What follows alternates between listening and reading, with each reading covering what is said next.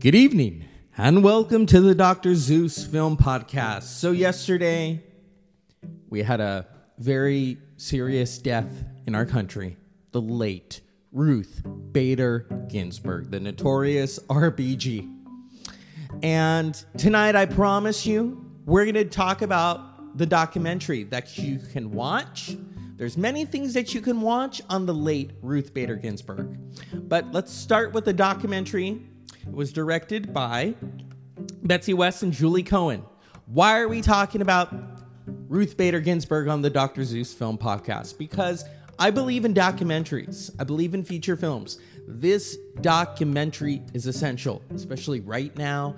I don't care what political affiliation you belong to. I don't think that this administration should pick the next Supreme Court justice. It should be the next administration, okay? And so we're gonna talk about the notorious RBG, this amazing documentary about Ruth Bader Ginsburg. She, her name needs to be said. She needs a Funko Pop, okay? I have so much love and admiration for Ruth Bader Ginsburg, okay? So stay tuned, Dr. Zeus Podcast.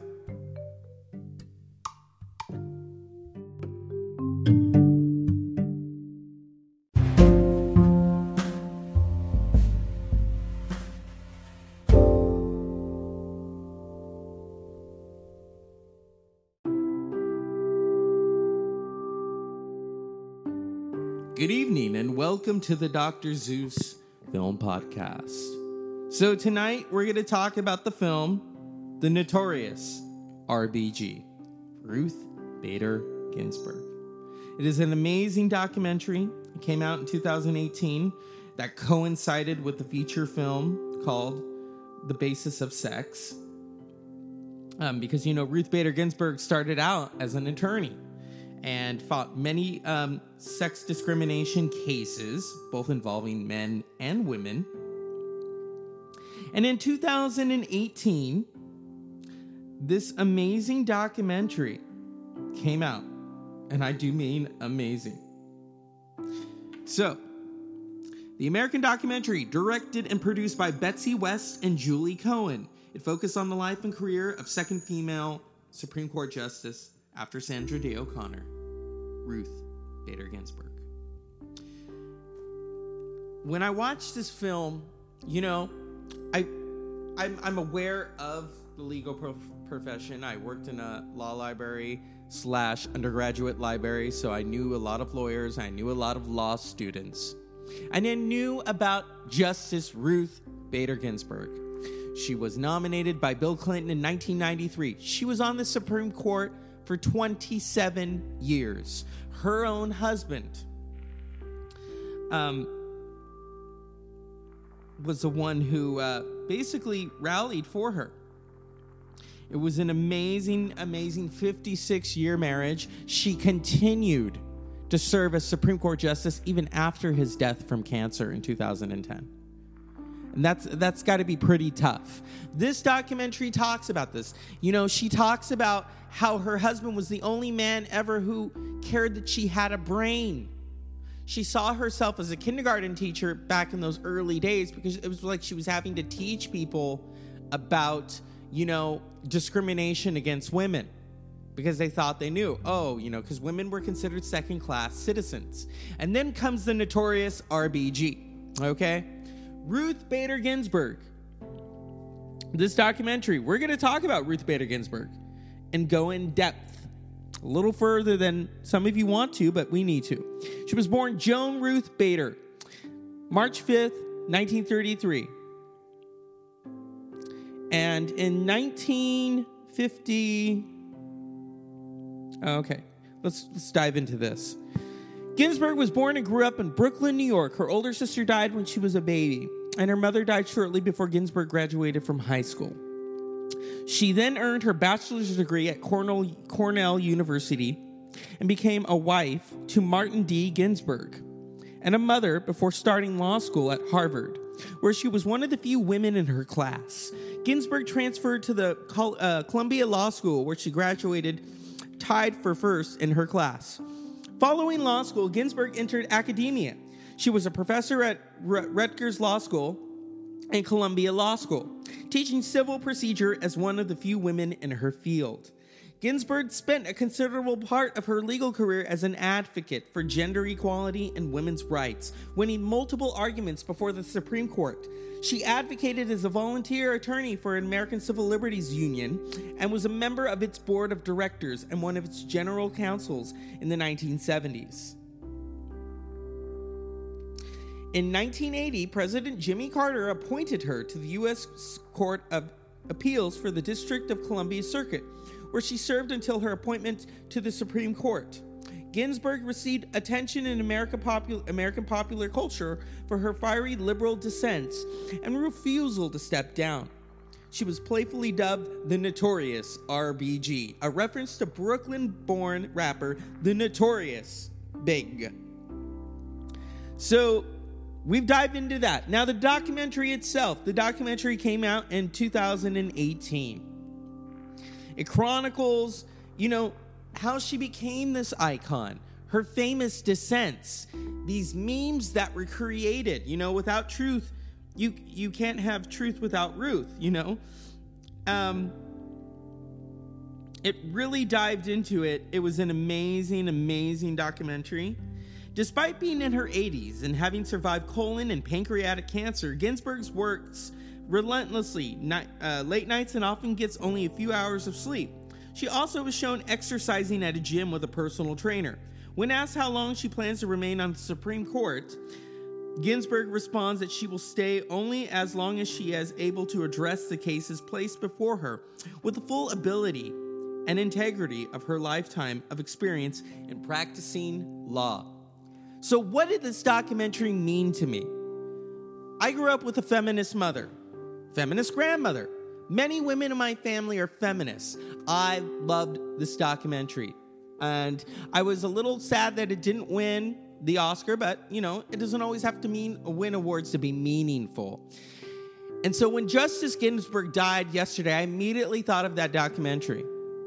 I want to show my mother that documentary. It's an amazing documentary because you get to see the beginning. What you know, we wouldn't have all of these amazing dissents if it weren't for the beginning. Her roots. You know, how she became this iconic Supreme Court justice. And I know a lot of people are like, "Oh, she was a liberal." And that's the problem here is just because she was a woman, just because she was the liberal justice. But at the same time, she had friendships with Justice O'Connor, who was a bit conservative, and Justice Scalia, who was very conservative. So, with Justice Ginsburg, you know, I have nothing but love and admiration for her. And so I don't I not only encourage you to watch this documentary The Notorious RBG, I demand that you watch it. You can find it streaming. I don't know about physical cuz I looked on Amazon, the physical copies are sold out, okay? So get a hold of the Notorious RBG. It is very important. It is essential, whether you have girls in your family or not. I know a lot of my listeners have daughters. This is important because then they're going to look back and think, ah, the Notorious RBG, okay? Ruth Bader Ginsburg. We need to say that name more often. You know, with this documentary, I learned a lot about her. I learned a lot of what she went through. You know, her her husband was the the breadwinner in the family. And then he said after years of helping her, it was her turn. It was her turn to shine in the light. And that's an amazing thing to have an amazing partner such as she did with Martin Ginsburg. And this documentary shows that. It talks to her children, it talks to her grandchildren. You know, I'm sorry if I sound impassioned, but I can't stress enough the importance of Ruth Bader Ginsburg, who died yesterday at the age of 87. Um, I don't want to get choked up over it, you know, because we have work to do. And if anything, this documentary is going to help you. It's going to help you understand, okay? A lot of you who think, oh, you know, I can't make a difference. Yes, you can, okay? Without truth, you don't have truth without Ruth. Just remember that. So, Ruth Bader Ginsburg, wherever you are here at the Dr. Zeus Film Podcast, this documentary is essential. You know, we all watch our documentaries. We watch Bowling for Columbine, Gimme Shelter, Grey Gardens. We need to put the Notorious RBG up there. You know? I can't I can't stress enough how amazing this documentary was. And um, you know, Justice Ginsburg yeah, Let's just read a little bit here. Ruth Bader Ginsburg successfully argued five of the six cases regarding, regarding gender discrimination before the U.S. Supreme Court. She advocated for both men and women facing gender based bias. Among the plaintiffs she represented were was Sharon Frontiero, a woman facing housing discrimination in the U.S. Air Force, and a male single parent denied Social Security benefits normally paid only to the single mothers. Ginsburg argued these cases in the 1970s when gender discrimination was rampant in the U.S. society, and an all male Supreme Court was generally skeptical of claims of bias against women. So, Justice Ginsburg, you know, she was talking about uh, Ginsburg's granddaughter, who appears in the film as a graduate of Harvard Law School. She notes her graduating class was 50 percent male, 50% female. When Ruth attended the Harvard Law School, she was one of only nine female students in a class of approximately 560 total. The film contrasts Martin Ginsburg's gregarious personality with Ruth's more stoic nature. Ruth's children note that although their mother is a brilliant lawyer, she is an awful cook.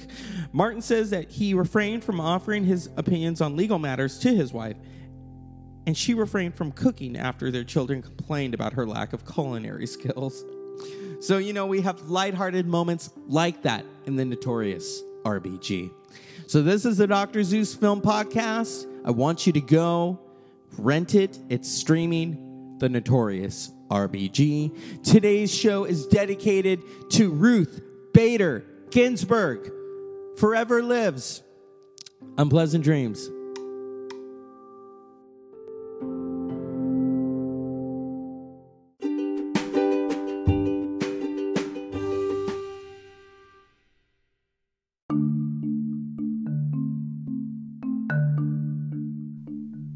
Good evening and welcome to the Dr. Zeus Film Podcast.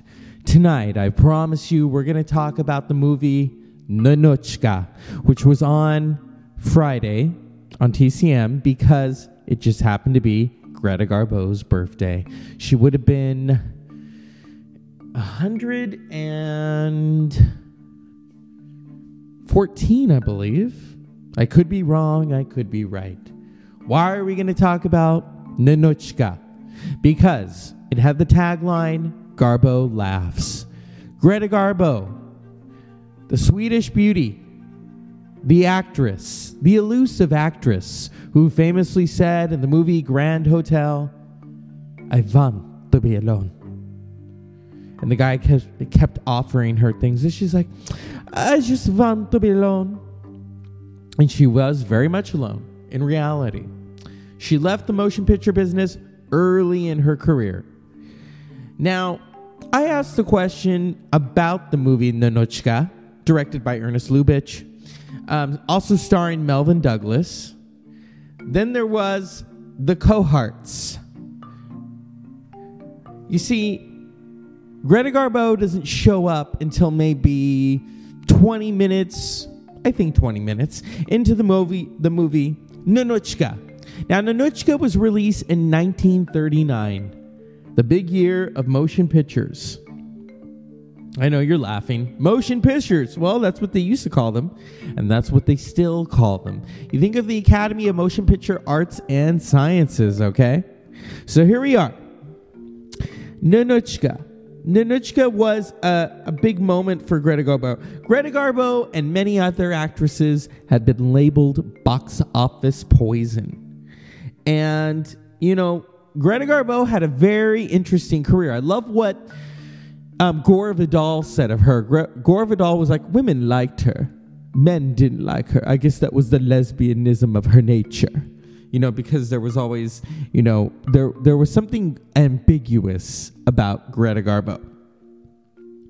So uh, Ernest Lubitsch directed Ninotchka. Ninotchka was released in November of 1939. That big year, you know, Gone with the Wind, The Wizard of Oz, Goodbye, Mr. Chips, Mr. Smith Goes to Washington, Dark, Victory, all nominated for Academy Awards, including Ninotchka. So, there are three Soviet agents within this story that are players within the context alongside Greta Garbo. There's Ur- Iranoff, Buljanoff, and Kopalski. They arrive in Paris to sell jewelry confiscated from the ar- aristocracy during the Russian Revolution of 1917. Yes. So Ninotchka shows up. She's not happy. The first thing she says to Iranoff, Buljanoff, and Kopalski is, Do not make an issue of my womanhood. And then as they pass to go to the hotel, where she learns that they've really racked up a bill, and I think she stumbles upon the bill and she's like, Oh, comrades, you must have been smoking a lot. Now she's playing this Russian woman, very rigid. So then she comes in contact. Well, first she passes the shop and sees that hat. What a strange thing. What an idiotic thing, that hat. She later wears that hat. So it's kind of like she's trying to hide who she really is underneath this veil of toughness. And then when she me- meets Melvyn Douglas, it's all over. So she meets Melvyn Douglas. He has no idea who she is because they're later going to do business together. And, you know, she's trying to look for the Eiffel Tower of all things. And then he's, you know, helping her with the map, and she's like, Must you flirt? I don't have to, but I find it easier. Suppress it. Would you find that your uh, behavior is not uh, normal morale of the people? And it goes from there. And so he gets to know Ninotchka. He takes her back to his apartment. Yes. And that is where the clock, you know, strikes 12 and she's like, "It's 12 o'clock. What's so great about the clock?" Oh, Ninotchka, one pa- half of Paris is making love to the other half. Now, Melvyn Douglas is playing this um, gentleman. Okay, we gotta we gotta set this up here. If the iPad will um, cooperate, as it usually doesn't. Okay, so Melvyn Douglas is pay- playing Count Leon d'Algout, and so he is oh Bela Lugosi is in this I forgot. so he is working on the trans- transaction of the jewels, okay? And Ninotchka Yakushova, that's her full name, happens to be the one in charge of turning those jewels back over to the family member who lives in Paris now. And in that process, she falls in love with Melvyn Douglas. And so this rigid Russian exterior come I mean, you know, the Kremlin came down right there. And um it was it was cute. It was cute the way they, you know, and then also that moment where he follows her. I mean, he is smitten with uh, Ninotchka, and I love saying that name. That's probably one of her best films, Ninotchka. And he stumbles upon this restaurant for working men and he lies and said he goes there all the time so then he's telling her this story and he and she doesn't laugh and he's like everyone else finds it funny but you don't and he falls on his bottom and everyone starts laughing and as he looks up Melvyn Douglas looks up greta garbo Ninotchka is laughing too so that was the tagline Garbo laughs because you know originally when she first did her first talking film it was Garbo talks. You know it was it was a back then it was a big thing. Oh, Garbo laughs? What? She does? And box office poison no more. So Greta Garbo was nominated for best actress. She didn't win. Now, Ninotchka, uh, Ninotchka on a whole received four Academy Award nominations Best Picture, Best Actress, and Best Original Story. Now, this was the year of Gone with the Wind. So, of course, Gone with the Wind swept the awards. Here we are in 2020. you know, Olivia de Havilland has just died, the last cast member of Gone with the Wind, I think.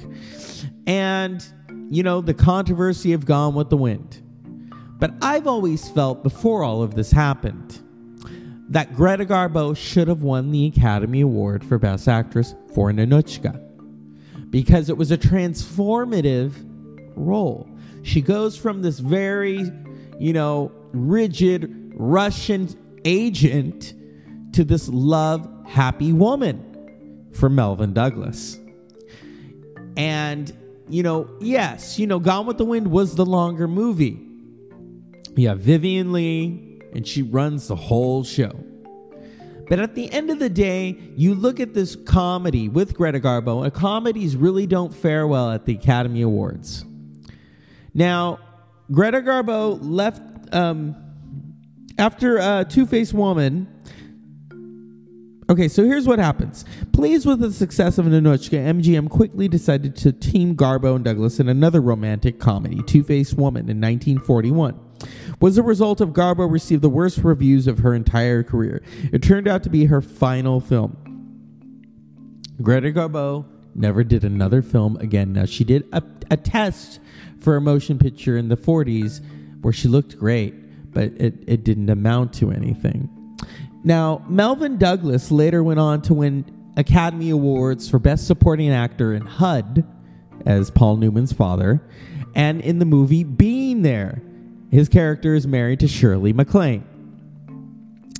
So, Greta Garbo. Greta Garbo went on to get an honorary Oscar, which she, of course, didn't turn up to pick up. They sent it to her. Greta Garbo died April 15th, 1990, at the age of 84, so 30 years ago. You know, she never she never acted again. She truly lived you know, the life that she wanted to, which was to be alone. She had her friends, but at the same time, even Jane Fonda was a friend of hers. They all said that she liked to be alone. That was that she was a loner of sorts. You know, she was a good she was a good um, entertainer. Now, um, Ninotchka really stood the test of time. It stood the test of time Came out, I mean, this movie is 81 years old. Well, it will be in November. Um, now, I always like to talk about personally what it means to me. When I first watched this film, strangely enough, it was 20 years ago, and I had rented it out of curiosity. I had seen the AFI's 100 Years, 100 Stars, and that got me rolling into the classic cinema that I love today. And Ninotchka, I, I loved Iranoff, Buljanoff, and Kopalski because it was kind of like, okay, she's you know falling in love, and they're they're going through their tricks. I mean, they are hilarious, and I love that. But I loved how Greta Garbo, you know, she, her face, she had that face. And you could just look at her and you knew what she was thinking about. She was thinking about Melvyn Douglas the entire time. Melvyn Douglas should have got an Academy Award for this. He is great. He is hilarious because, you know, the way he kind of just woos her, it doesn't take a lot for him to woo her. You know, I think him falling on her himself really got her, you know, smitten with him. So this movie, you know, I've seen it many, many times. Um, whenever it's on, I try to watch it. On Friday, I realized that, you know, that was Greta Garbo's birthday and I thought, you know, I was going to talk about Ninotchka, and then I ended up talking about the Goonies on the Dr. Zeus Film Podcast. But you know what? It's always good to talk about things that we know. Ninotchka is such a great comedy. Um, Melvyn Douglas, Greta Garbo, even Greta Garbo's family has said that her favorite film of hers was Ninotchka. You think of, I mean, she'd made Anna Christie, she'd made Camille, um, you know, she'd made so many films and got the tagline box office poison. Oh, and don't forget Queen Christina, where she dressed up in men's clothes. Now, that really kind of got people thinking that she was ambiguous. She had also played Mata Hari. But in terms of her sexuality, you know, I think it's irrelevant to this conversation. When you look at Ninotchka, And the way she falls in love with Melvyn Douglas, it's almost like she really did fall in love with Melvyn Douglas. And that's what I love about this movie. It's it's so it's not screwball comedy funny, but it is you know it's a romantic comedy. This is of course beca- before Julia Roberts was even a thought, before any of the rom coms as we call them. This was a true quintessential romantic comedy. Okay. So I hope you've enjoyed that. And tonight it's almost midnight. So one left of one half of California is fighting fires and I my hat goes off to them and the other half is making love.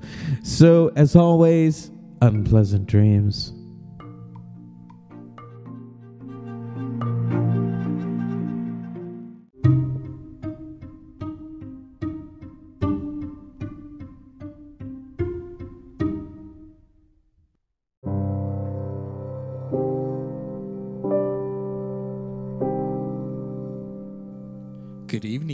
Welcome to the Dr. Zeus Film Podcast.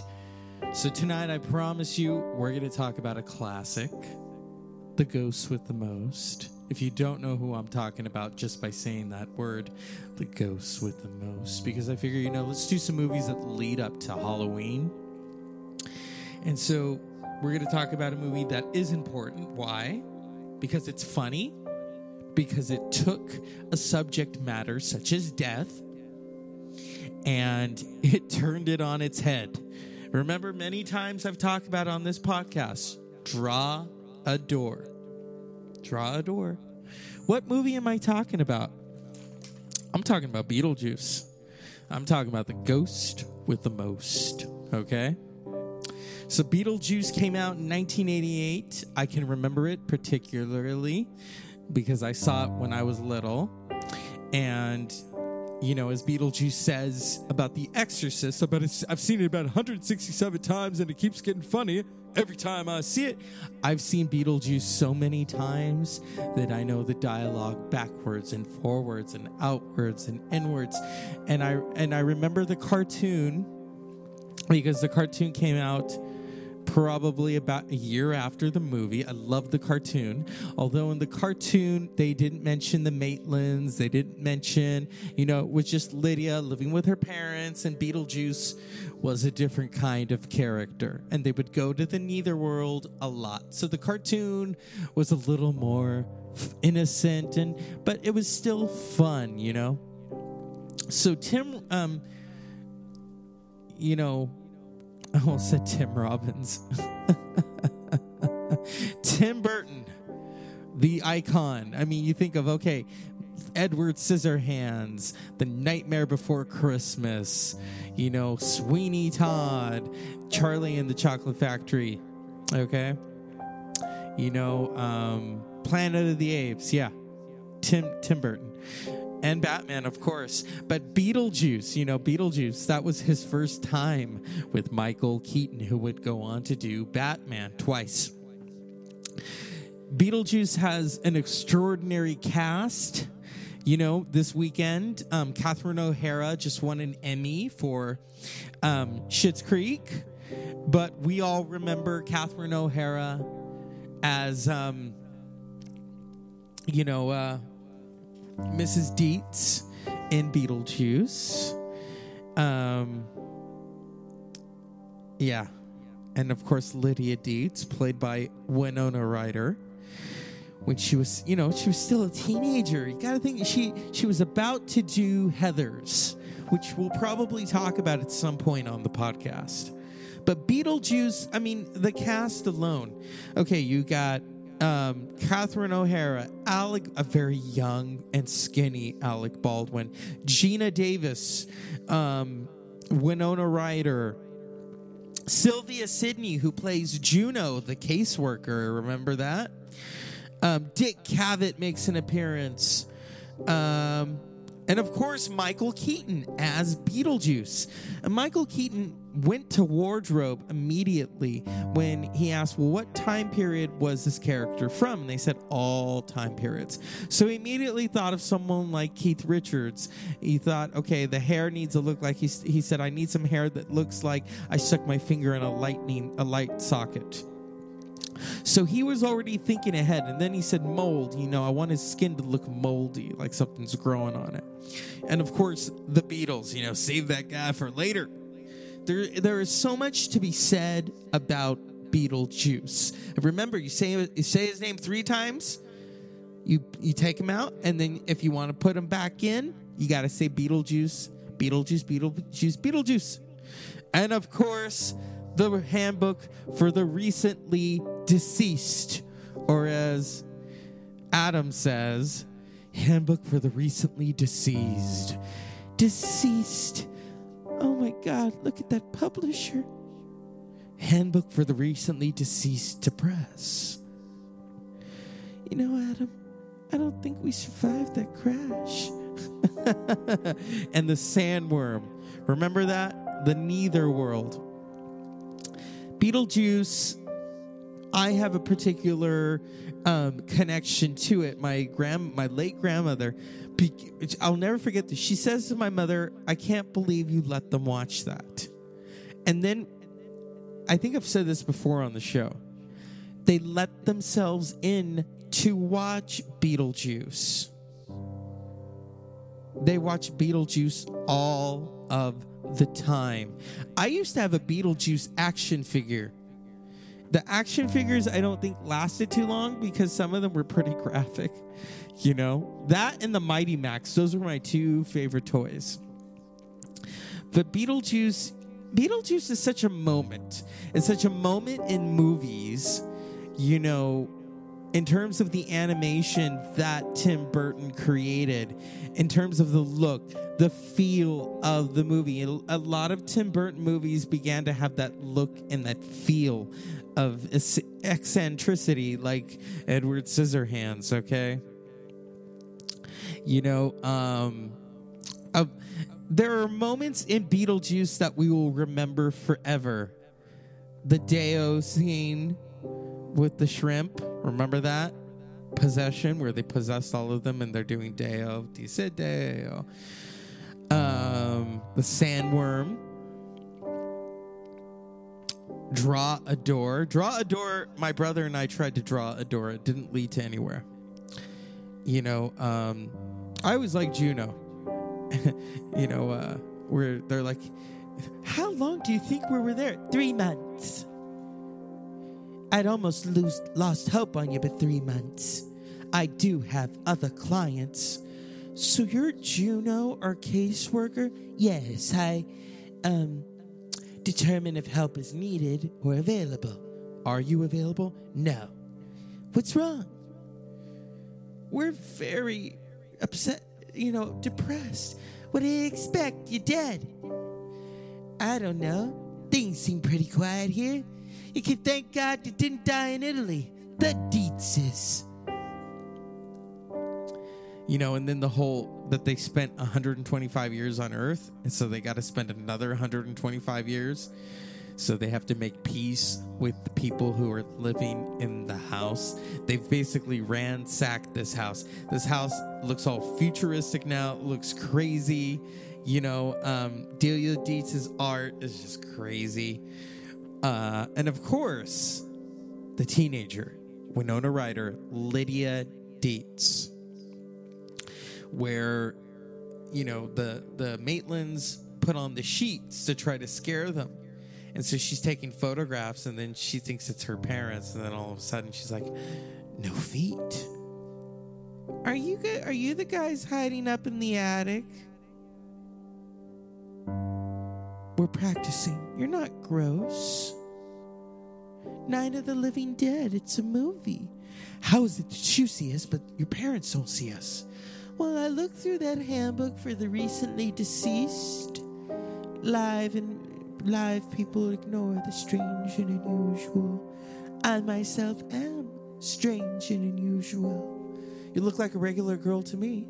You looked through our book. Yeah. You followed it. Yeah. What are you two doing in Delia's bedroom? Well, we were trying to scare your mother, stepmother. And you can't ste- and you can't scare her. She's sleeping with Prince Valium tonight. Yeah. I can't sound like I don't think anyone can sound like Alec Baldwin. Alec Baldwin has one of those voices I mean, if you know what I'm talking about, Alec Baldwin, that's why he's done books. He's done books on tapes. He's probably, he could narrate Jane Fonda's exercise tapes and then it would turn into a whole nother thing. Beetlejuice, Beetlejuice, Beetlejuice. There's so many things within Beetlejuice that you remember. It's one of those movies. The Funko Pops are extraordinarily expensive, so I don't think so. Homie, don't play that. Beetlejuice went on to win some Academy Awards for um, special effects. You know, the movie itself is a classic. Um, the music, the situations. Remember that they had that model of the town? The house that they lived in. The house is in the cartoon. You know, the cartoon, I love the cartoon. I love that on Saturday mornings I could watch it. I remember because it started out in September of 1989. I remember because that was the first week of back to school, you know. And Beetlejuice had such an effect on me, the cartoon and the movie. And I remember when we were paying our respects to my grandmother, and I said to my cousin, I said, You know, I'm convinced that she realizes now there isn't a handbook for the recently deceased and is probably laughing because, you know, Beetlejuice, and that was the thing about Beetlejuice. Beetlejuice took a subject matter like death and made it funny. It made it it made it realize okay there there could be something beyond all of this. How we could determine that, I don't know. And then, of course, the theme music, okay? The theme, the way that movie opens. Attention, Kmart shoppers. Now, that part is crazy because there's a, I have a theory is, is that those who see Beetlejuice and witness his craziness and his magic, he's got to have them subdued. The outsiders have to die. And there's a moment where there's two outsiders and they have to die. I think they died. I don't remember. That's where he's like, Attention, Kmart shoppers. Well, I feel really good. Ooh, look at the Maitlands. I think they've had enough exercising for tonight. All right, kids. Yeah. And then he says, you know, um, what he tries to do is he tries to pull Lydia into the thing. You know, Lydia is this teenager. She's confused. She's she's feeling very alone, and she loves the the Maitlands. She loves Barbara and Adam. You know, played by Alec Baldwin and Geena Davis. She absolutely loves them they feel like her parents versus her real parents. So there's that connection. And, you know, she says them at one point, I want to be dead too. And they're like, no, you can still visit us from time to time, you know?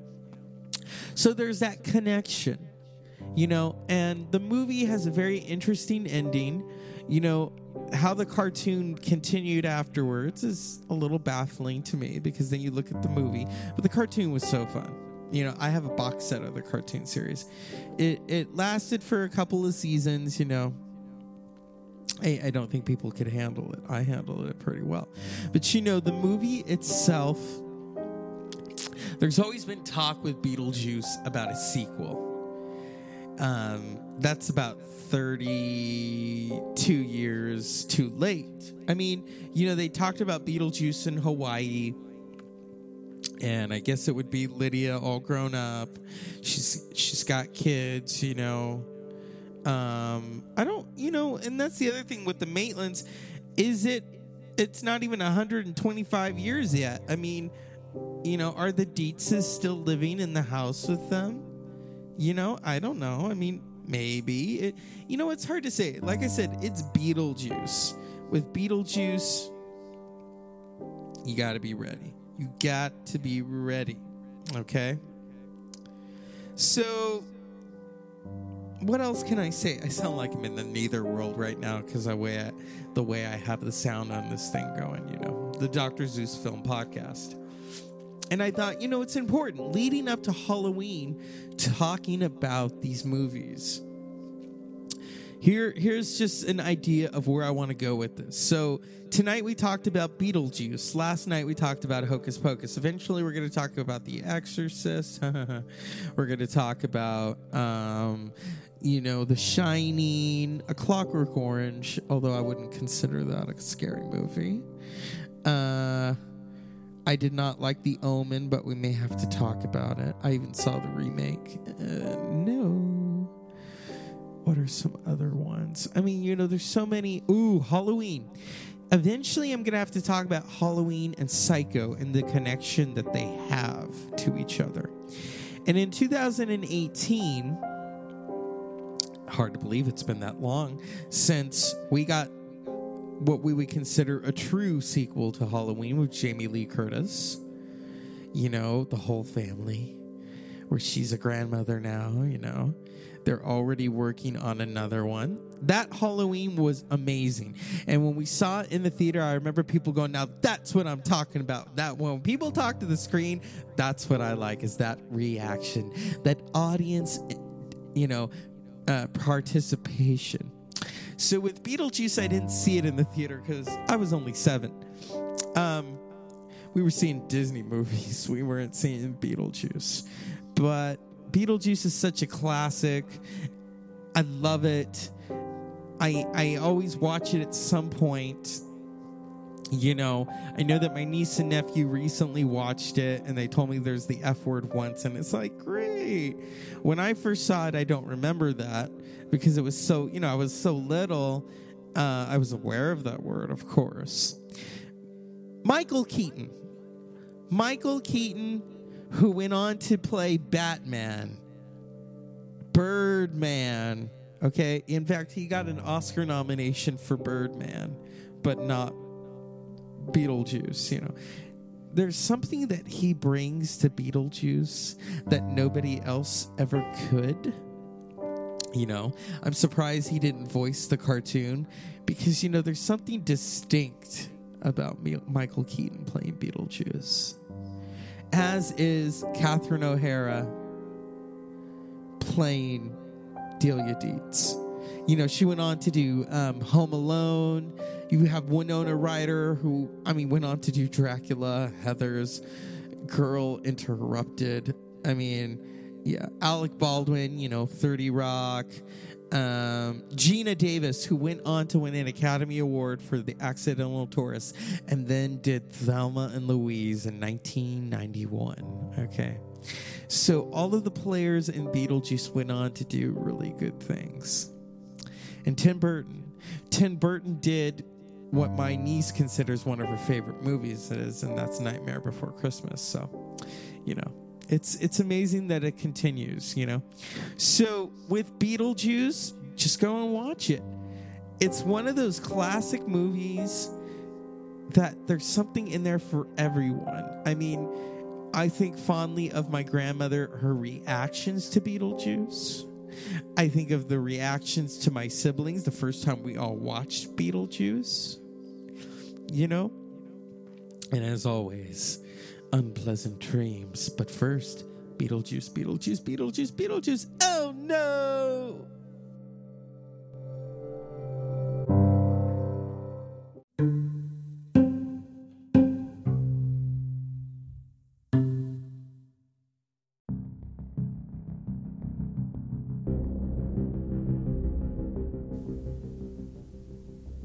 Good evening and welcome to the Dr. Zeus Film Podcast. Tonight, I promise you, we're going to talk about a movie that deals with greed, ambition, and hypocrisy. Why? Because it's important, especially during these times, and also those who have often misunderstood the film that I'm going to talk about right now. It started principal photography in June of 2006 under the direction of Paul Tam- Thomas Anderson. Starring in this role, I'm, I'm leading up to it, Academy Award winner Daniel Day Lewis. So now you know what I'm talking about. I drink your milkshake, I drink it up. There will be blood. Based on the novel Oil by Upton Sinclair. There Will Be Blood was uh, released in December of 2007. It went on to be nominated for Best Actor, Best Director, Best Picture, Best Cinematography. In the end, it won for Best Cinematography and Best Actor. This was the second win for Daniel Day Lewis. He would go on to win a third Academy Award for his role as Abraham Lincoln in Steven Spielberg's Lincoln. Now, Dan- Daniel Day Lewis always the um, actor, the actor's actor, the method actor. Because if you know the story, when he was doing My Left Foot, which he won his first Academy Award, he would not break character and insisted in staying in his wheelchair and being fed because he didn't want to break char- the character of Christy Brown. He wanted to stay in character. And hey, you know, be- there's always a method behind the madness, method acting. So, Daniel Day Lewis comes out of retirement. He said he wasn't going to make any more films. Martin Scorsese brought him out, and then he said he wasn't going to make any more films again. Paul Thomas Anderson said, You know, I'm doing this movie called There Will Be Blood. Daniel Day Lewis, he decides to take it on. In preparing for the role, Daniel Day Lewis decided to take the voice of John Huston and put it into his film. So basically, the character Daniel Plainview, if you notice, he's talking similar to someone we we've all known in interviews, and that is the late director John Huston. I, it was also a nod to the Treasure of the Sierra Madre. What can I tell you about There Will Be Blood? Here's a funny story to it, okay? There Will Be Blood deals with greed, oil, okay? Ambition, televangelists, because there is also these twins, both played by Paul Dano. And one turns out to be a televangelist who has his little church, and him and Daniel Plainview duke it out. In the process of this, as he is mining for his fortune and stumbles upon oil, one of his workers is killed, thus leaving him to inherit a baby, which he names H.W. Plainview and helps him sell land, helps him broker people. Yes, because he knows that if he has this young person next to him, oh, he's a family man. And he always says that. I'm an oil man. I'm a family man. And we can make a deal. I have a competition in me. You know, moments like this. So I had been wanting to see it since it first came out. And my cousin and I went and saw There Will Be Blood. We both thought it was crazy. We loved it, okay? So then a couple weeks later, my brother and his friend want to go see There Will Be Blood because I guess they thought it was about boxing because you know, there is blood in the title. And I didn't stop them. I didn't deter them. I thought, okay, fine. Another trip to see There Will Be Blood in the theater because I had loved the movie. We see it. They both fell asleep. And then when they woke up, why did you take i said hey you know what? That was your decision. I don't care how many damn nom- awards it's nominated for. It sucked. All right. That's fine. That's your opinion. And and a lot of people would say to me i don't want to see it. I feel i don't need to get a history lesson. But it wasn't about that it was about this man daniel plainview who had been so ambitious that he let his guard down. He had people impersonating others to get close to him. His own son, something happens to his son. And he recognizes, you know, that it's all not all it seems. And all he can gravitate toward is his power and his wealth, his love for ambition. This film, you know, I've always admired Daniel Day Lewis. I think he's probably one of our great actors. And I don't think he is totally retired. I think he says that because you know what he does takes a lot out of him. And what he did, and there will be blood. And if you've never seen it, that's why I'm not going to spoil it for you. But there is a pivotal moment in this film that even SNL parodied, and that is the milkshake. You see, I reach across and drink your milkshake. I drink it up. Did you think your song and dance is superstition? I am the third revelation. I told you I would eat you. That is a moment from There Will Be Blood. So, even doing that, it's like, I need a glass of water.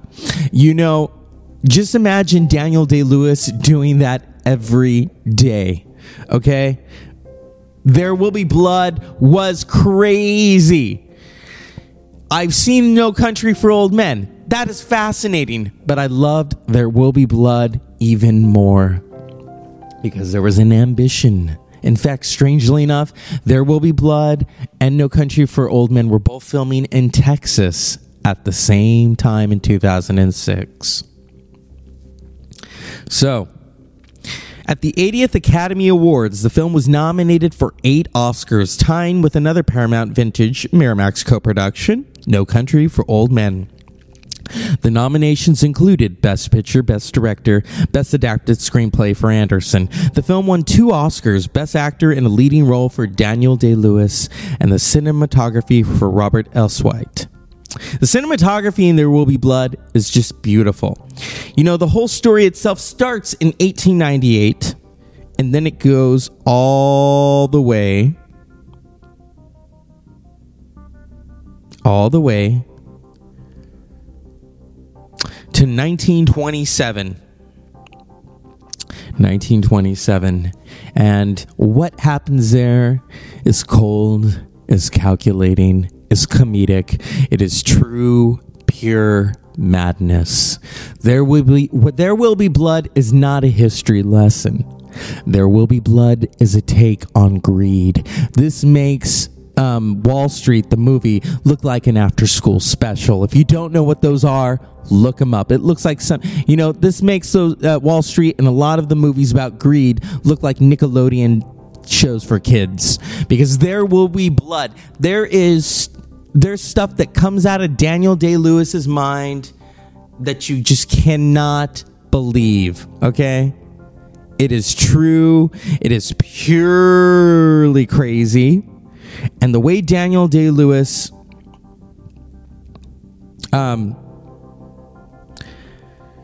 the the way he just boils into it and he truly becomes Daniel Plainview using that John Huston voice. Um now I was going to have someone talk with me about the film, but I thought, you know, I don't want to disturb them I know that my cousin enjoyed the film. We talked about it on many occasions, you know. And those who didn't like the film, There Will Be Blood. I would say now that some of you are parents, I think you might understand it a little more. Now, I'm not a parent, I'm an uncle, but at the same time, you could say I'm a parent. Um, I understood it immediately. You know, there's a tender moment in the train between the little baby and Daniel Plainview. It's like out of a silent movie. I loved I loved There Will Be Blood.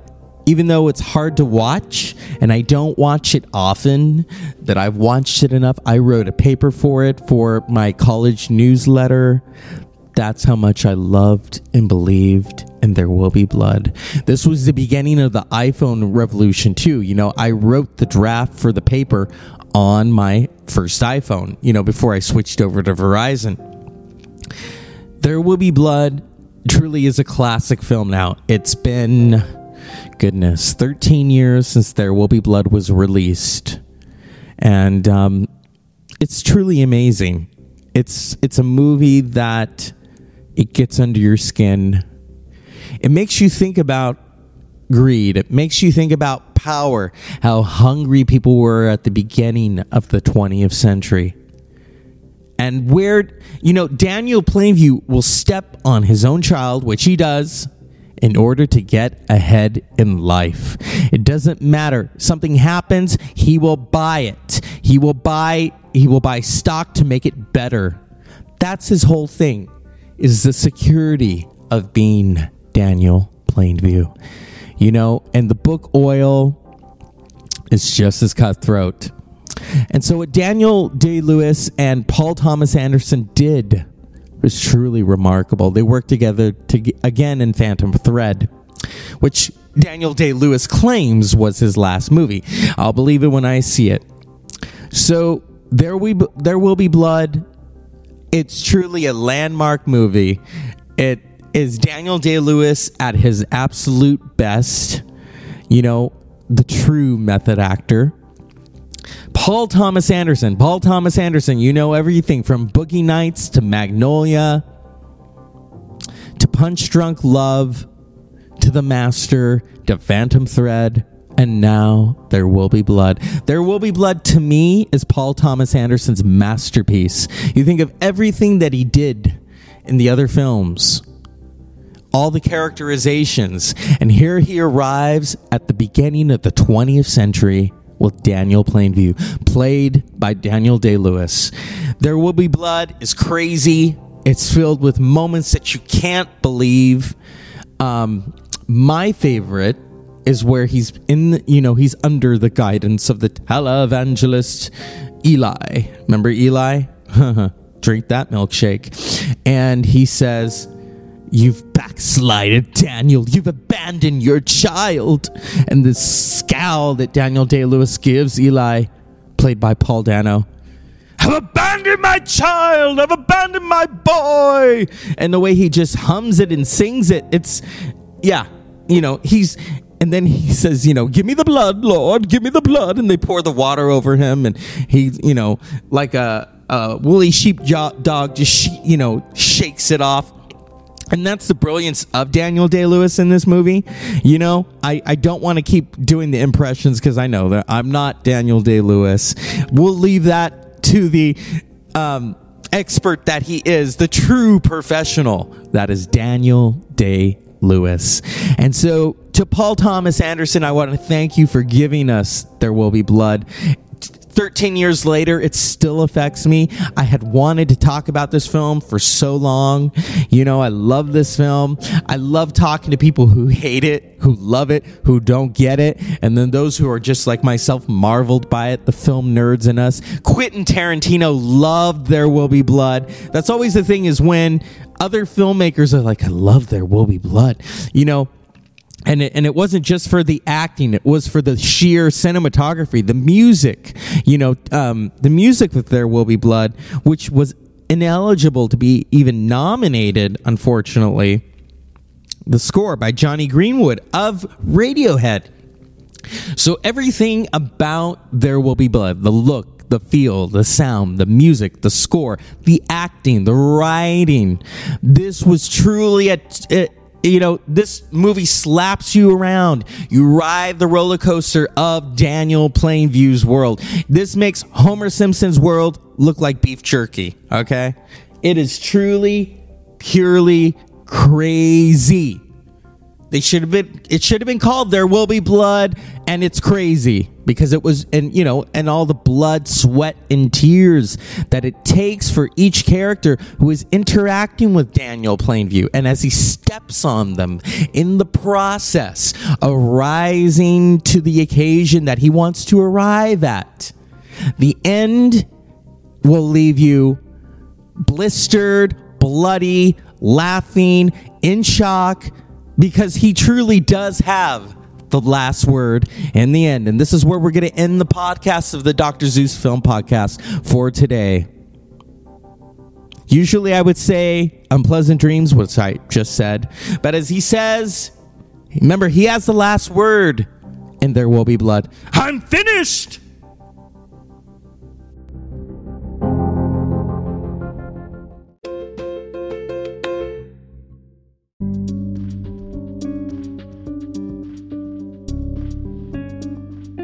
Good evening and welcome to the Dr. Zeus Film Podcast. Tonight, I figured it's close to Halloween. We have a month to go, but the month of September is almost over. And so I thought, I promise you tonight, we're going to talk about a classic, a cult classic that did not do too well when it was first released in July of 1993 it had a pretty amazing cast. And that's why I was stunned that it didn't do too well. And I remember seeing it in the theaters. Why are we talking about this film? Because it had a second life. It had a second life airing on television from the Disney Channel to Freeform to airings on television. I'm talking about Hocus Pocus. Yeah, isn't that hard to believe that Hocus Pocus, this Halloween classic that we all revere, did not do too well at the box office, was seen as a failure by Disney. And then it was rediscovered. I loved it immediately. You know, I don't know. That's just me. I love Halloween. It had such a great cast. I mean, you got Bette Midler, Kathy Najimy, Sarah Jessica Parker. You know, and then you have Thora Birch, who was a little kid. You know, went on to do American Beauty. You know, Hocus Pocus is such a classic movie, and I figured, you know, since it's near Halloween, we should talk about it. You know, Hocus Pocus was released 27 years ago. It's hard to believe. And, you know, when it, I always have this theory is that when you have someone like Bette Midler, Bette Midler has a big gay following. She's Bathhouse Betty. And, you know, she really camped she camped it up in this movie.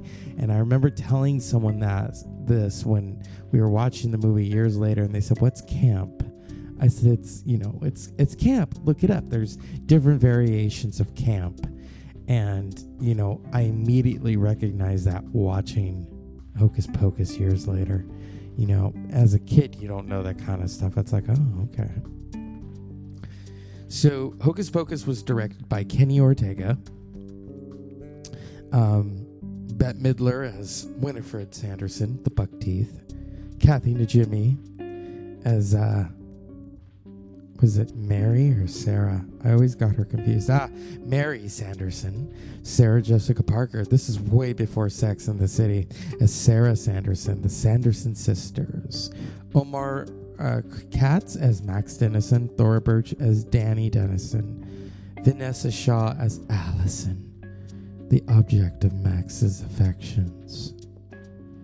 And um, Sean Murray Thackery Binx, also the black cat, you know. Yeah. Oh, I didn't know. Oh, my. Anyway. So, when I first saw this movie, I immediately fell in love with it. And then I remember reading that it didn't do too well, and I thought, why? But you know, I mean, as a kid, you don't understand those things. It's like, oh, okay, I like this movie, but the critics and the rest of the world doesn't like it. That really sucks.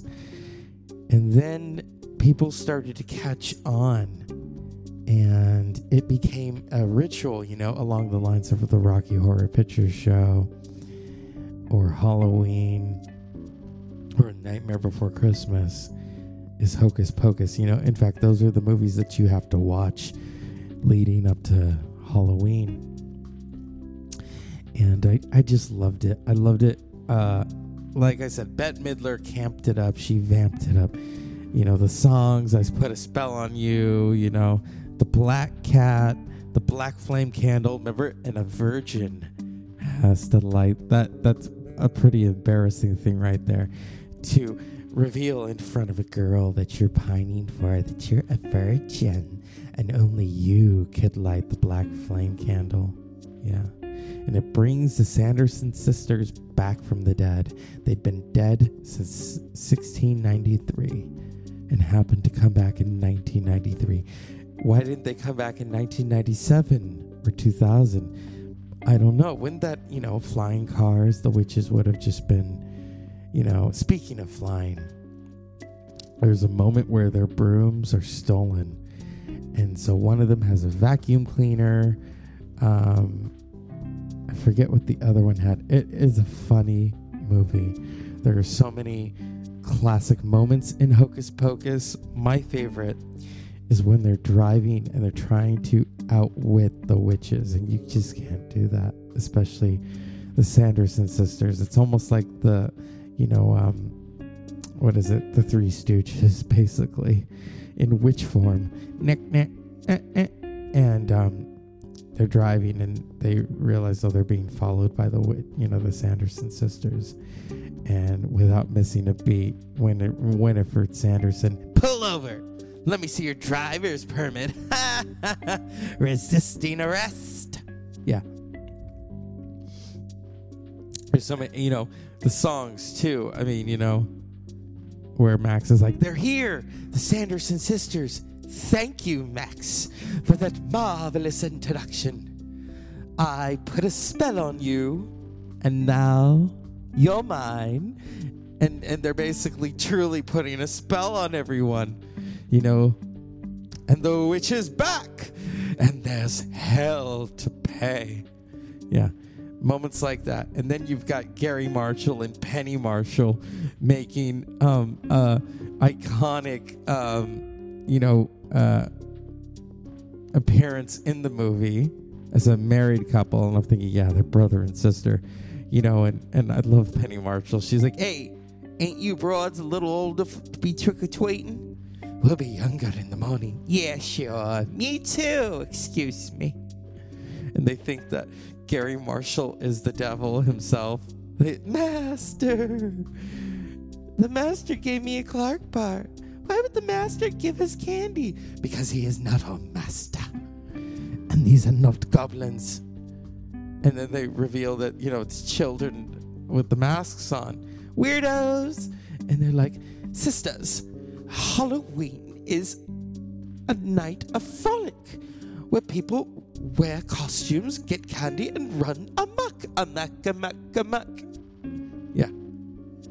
And um, if you've never seen Hocus Pocus, shame on you. It is truly, it's it's along the lines. You're gonna think I'm crazy for saying this, but it is the Dr. Zeus Film Podcast. It is along the lines of watching It's a Wonderful Life leading up to Christmas time watching Hocus Pocus leading up to Halloween. But then, you know, there's another movie we could talk about next time The Nightmare Before Christmas. Do you watch that leading up to Christmas and Halloween? Because, you know, it's it's got two iconic, you know, fastidious days within it. So, what Hocus Pocus means to me is so much. You know, as I said, I loved it early on. You know, I was kind of like baffled that people didn't like it or didn't respond to it. Is it's like almost you know how people rediscovered The Wizard of Oz through television. That's the same that could be said about Hocus Pocus. It's not just a kids movie, and a lot of the humor in it is not for kids. But it is a Disney movie, so what else can you say? It's hocus pocus. Um, there's so many great moments. I mean, that song, Sarah Jessica Parker, I didn't even know she could sing. Thank God she didn't sing the Sex and the City thing, you know, but um, where, you know, she's singing and basically trying to lure the children to their house. Um, Bette Midler puts every. Here, here's the thing it's gonna get gay up in here because it's Bette Midler. When you put Bette Midler in a movie or a TV movie or a television show, she's gonna pull out all the stops. Her Grammy, Academy Award nominee, Golden Globe, Tony Award winning stuff. Her energy. She's a pro. She's a professional. She's been doing this a long time. And to have her in Hocus Pocus, she should have at least gotten something for it because she gave it her all. She's got the buck teeth, she's got the hair, she's got the singing. You know, that's that's the thing with Bette Midler is that's a shame that she's never won an Academy Award because you think of how she gives it her all. This is this is a triple threat and she's hilarious. You know, she's a comedian. You know, and you and you can't really say that a lot about a lot of people who've been nominated for Academy Awards. Can you, Bill Murray, who should have won? It was his birthday this week. So, you know, we'll talk about one of his films. But see how I go off topic. But right now, we're still talking about Hocus Pocus. Kathy Najimy, who is hilarious. I mean, you think she did this right after Sister Act. Sister Act, oh my God. You know, oh, to go from Sister Act, which originally Bette Midler was going to be in, but there was scheduling conflicts, and Whoopi Goldberg ended up doing it. So here she was, she would have done two movies with Bette. Sarah Jessica Parker. You know, Sarah Jessica Parker, you know, I didn't know she was on Broadway. I didn't know she could sing. All I knew is she was Sex in the City. You know, but this is years before Sex in the City. I didn't know who she was, you know. Um, and then the other cast, you know, really a really good supporting cast. You know, you got the child actors. Thora Birch. Let me just tell you about Thora Birch.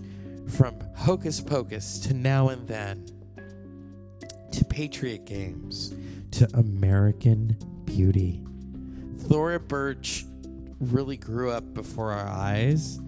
Uh, but I, for me, it's all about now and then and Hocus Pocus because you know she's you know she's a kid. She's a kid growing up on screen, and here she is, maybe ten or nine in Hocus Pocus. You know, um, it's such an amazing movie. It's an amazing movie. I love that I can share it with the kids of my family. And I am a kid myself, you know, because I still remember the joy and the Halloween spirit of watching Hocus Pocus 27 years ago. You know, it's it's a classic. I love that it's become a cult classic. I love that people have rediscovered it because it truly is Bette Midler at her best you know, um, what an icon. And it's and it's funny now, you know, I'm sure those kids who grew up watching Hocus Pocus then discovered that she's this big gay icon, you know, that you know, and and I hope that kind of inspires them to be like, "Oh, she likes people for who they are, for their differences." You know, because you think of of the gay following that she has. You know, I mean, she truly, she, she really wears her heart on her sleeve. You know, and um, Hocus Pocus is just, it's an amazing movie. And the story, I mean, it's kind of shocking at first how they, you know, get their youth back and then you know that's the thing is okay we got to stop them you know they've got one night to you know become young again and then they can live forever but you know they they they have a vendetta against a certain child called the mugly you know and um you know winifred sanderson you know she's all about that and then of course you know billy the Billy, uh, Winifred Sanderson's ex boyfriend, who was sporting with Sarah Sanderson. They sold his mouth shut with a dull needle so he couldn't tell his stories in death. And then the fact that they can't step foot on the the, in the graveyard because it's hollow ground, and you'll find out why. Okay, it's Hocus Pocus. There are Hocus Pocus Funko Pop. I know about Funko Pop. Trust me, I've got my fill. There's Hocus Pocus backpacks. You go to Hot Topic. Remember Hot Topic when we could go to the mall? There is Hocus Pocus pencils, candy, masks. It has truly become merchandise. And that says a lot for a movie that didn't do too well at the box office. You know, I mean, it made about it, the budget was 28 million and it made about 39.5. You know, um, it's one of those movies, and um, you know, I I love it. I'm I'm so I'm so grateful that we have this movie, and um, yeah, Hocus Pocus is just truly, truly amazing. And um, I want to I want to thank the cast for giving us, giving the children, giving the kids at heart ourselves, this amazing you know movie. Um, I love that part where they're in the oven. I want my book. J'aime le play. You know, because they've got they're in the French. They've got that French tape playing that lures them into the the oven. It's hot. It's hot. It's hot. It's hot. You know, but yeah, the end result is hilarious in that aspect. There's so many twists and turns in Hocus Pocus. You know, and for me though, it's it's all about the dialogue. It's all about the dialogue. It's about the quotes. You know, um, how they think that the pavement is a river of black death. um, or, you know, hey, the black flame candle. Just remember, if you don't want to be able to light it, then you cannot be a virgin. Okay? Remember, and, and Thora Birch, his sister Danny's like, you know, Max is like, what happened? A virgin lit the candle. Oh, yeah. That brings the Sanderson sisters back from the dead. So, if you've never seen Hocus Pocus, that's why I didn't talk about the plot line. I didn't talk about what happens at the end, pivotal moments. Watch it. Be a kid again. Show it to your kids. As always, unpleasant dreams. And remember, I put a spell on you, and now you're mine.